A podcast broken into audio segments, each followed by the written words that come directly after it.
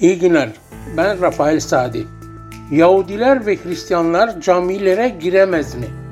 İslam dini hoşgörü ve insancıl bir din olarak bilinir. Bilinir de bu benim doğduğum, 36 yıl yaşadığım, halen de vatandaşı olduğum Türkiye'deki İslam'dır. İyi de İslam memleketine göre değişiyor mu? Tabii ki değişmez. Ama bazıları dini kendilerine alet edebilmektedirler. Filistin otonomi yönetimi ve Hamas Yahudilerin özellikle camilere girmesini bir türlü kabullenemiyorlar. Anında tepki veriyorlar, ya taş atıyorlar, saldırıyorlar ya da provokasyondur deyip Birleşmiş Milletler'e şikayet ediyorlar. Sözünü ettiğimiz camiler ile kalmayıp cami avlusu veya cami sahanlığına bile girişi ve orada Yahudilerin dolaşmasını kabullenemiyorlar. En sıkıntılı yer ise bir zamanlar ve halen üzerinde Süleyman Mabedi'nin bulunduğu ve yıkıldıktan sonra aynı mekana El Aksa Camii ile Kubbetül Sahra altın kubbeli olanı inşa edilmiş olan alana girilmesini de yasaklama peşindeler Yahudilere. Bu sahanın İbranice adı Ar Abaid, Mabet Dağ. İngilizcesi ise Temple Mountain yani Tapınak Dağı kısaca. Orası geniş bir bahçedir. Güvenliği İsrail polisinin sorumluluğu altındadır. Yer 1967 yılında gerçekleşen savaş neticesinde Ürdün hükümranlığından işgal ve sonra da ilhak edilerek İsrail toprağı ilan edilmiştir.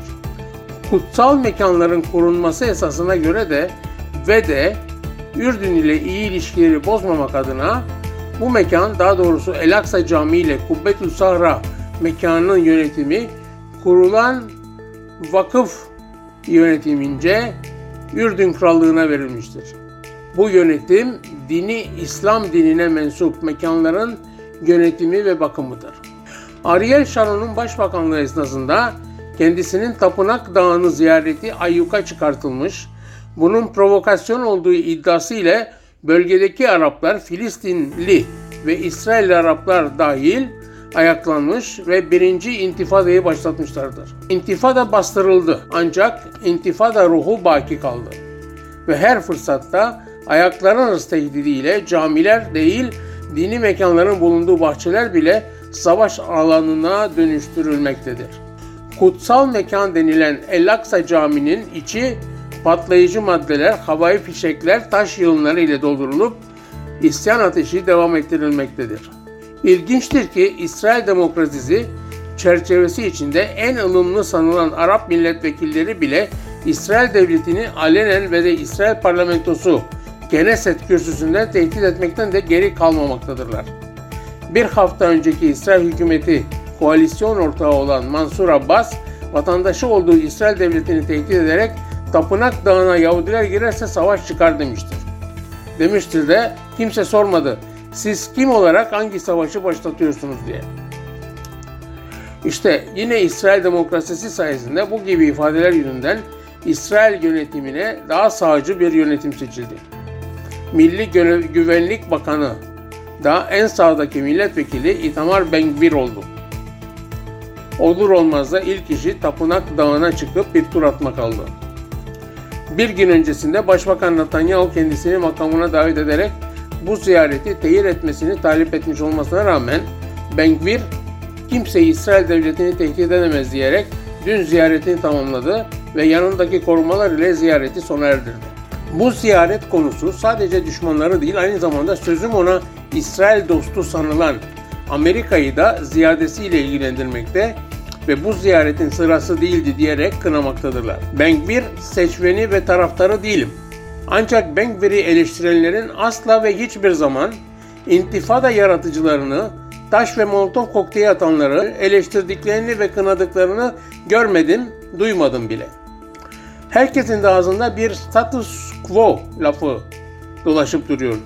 Status quo Latince mevcut statünün korunması anlamına geliyor. Sanırım yeni Türkçemize de girdi bu sözcük.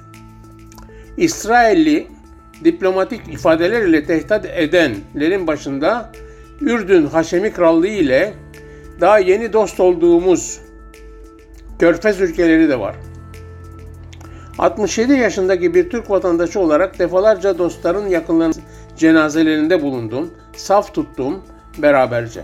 Ben kendi dinimin çerçevesinde duamı yapıp başsağlığı diledim. Aynı Müslüman dostlarım da düğünümde Neve Şalom sinavundaydılar. İsrail'e yerleşimde de çocukların bar mitzvah töreni ve düğün töreninde de Kalkilya'daki ve Gazze'deki dostlarım kıymetli misafirlerimizdi.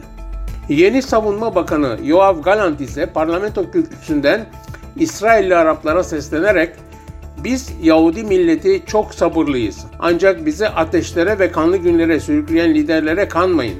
Hiçbir ülke ve devlet azınlıkların isyanı kabullenip boyun eğmez. İsrail de boyun eğmeyecektir. Biz 55 değişik ülkeden gelip atalarımızın topraklarında bir Yahudi devleti kurduk ve 74 sene önce kurulan bu devletin kuruluş beyannamesinde de bu devletin bir Yahudi devleti olduğu her maddesinde yazılıdır. Buna rağmen bizim demokratik ve liberal bir devlet olacağımız da yazılıdır. Ve her kesimden ve her dinden vatandaşın eşit hak ve özgürlüklere de sahip çıkacağımız yazılıdır. Onun için sabrımızı denemeyin. Bedeli sizin için ağır olur.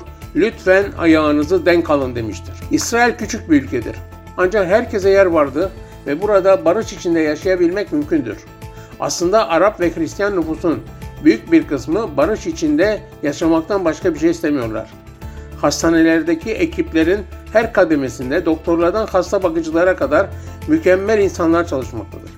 Çevremizdeki komşular ve esnafların Arap olanları ile bir sıkıntı yoktur. Kimse bu insanların huzurunu bozmayı denemesin lütfen. Savunma Bakanı Yoav Galant'ın dediği gibi bizim gidecek başka yerimiz yok. Ne Arapların ne de Filistinlilerin. Herkes yerinde oturacak ve çocuklarımızı, torunlarımızı büyüteceğiz.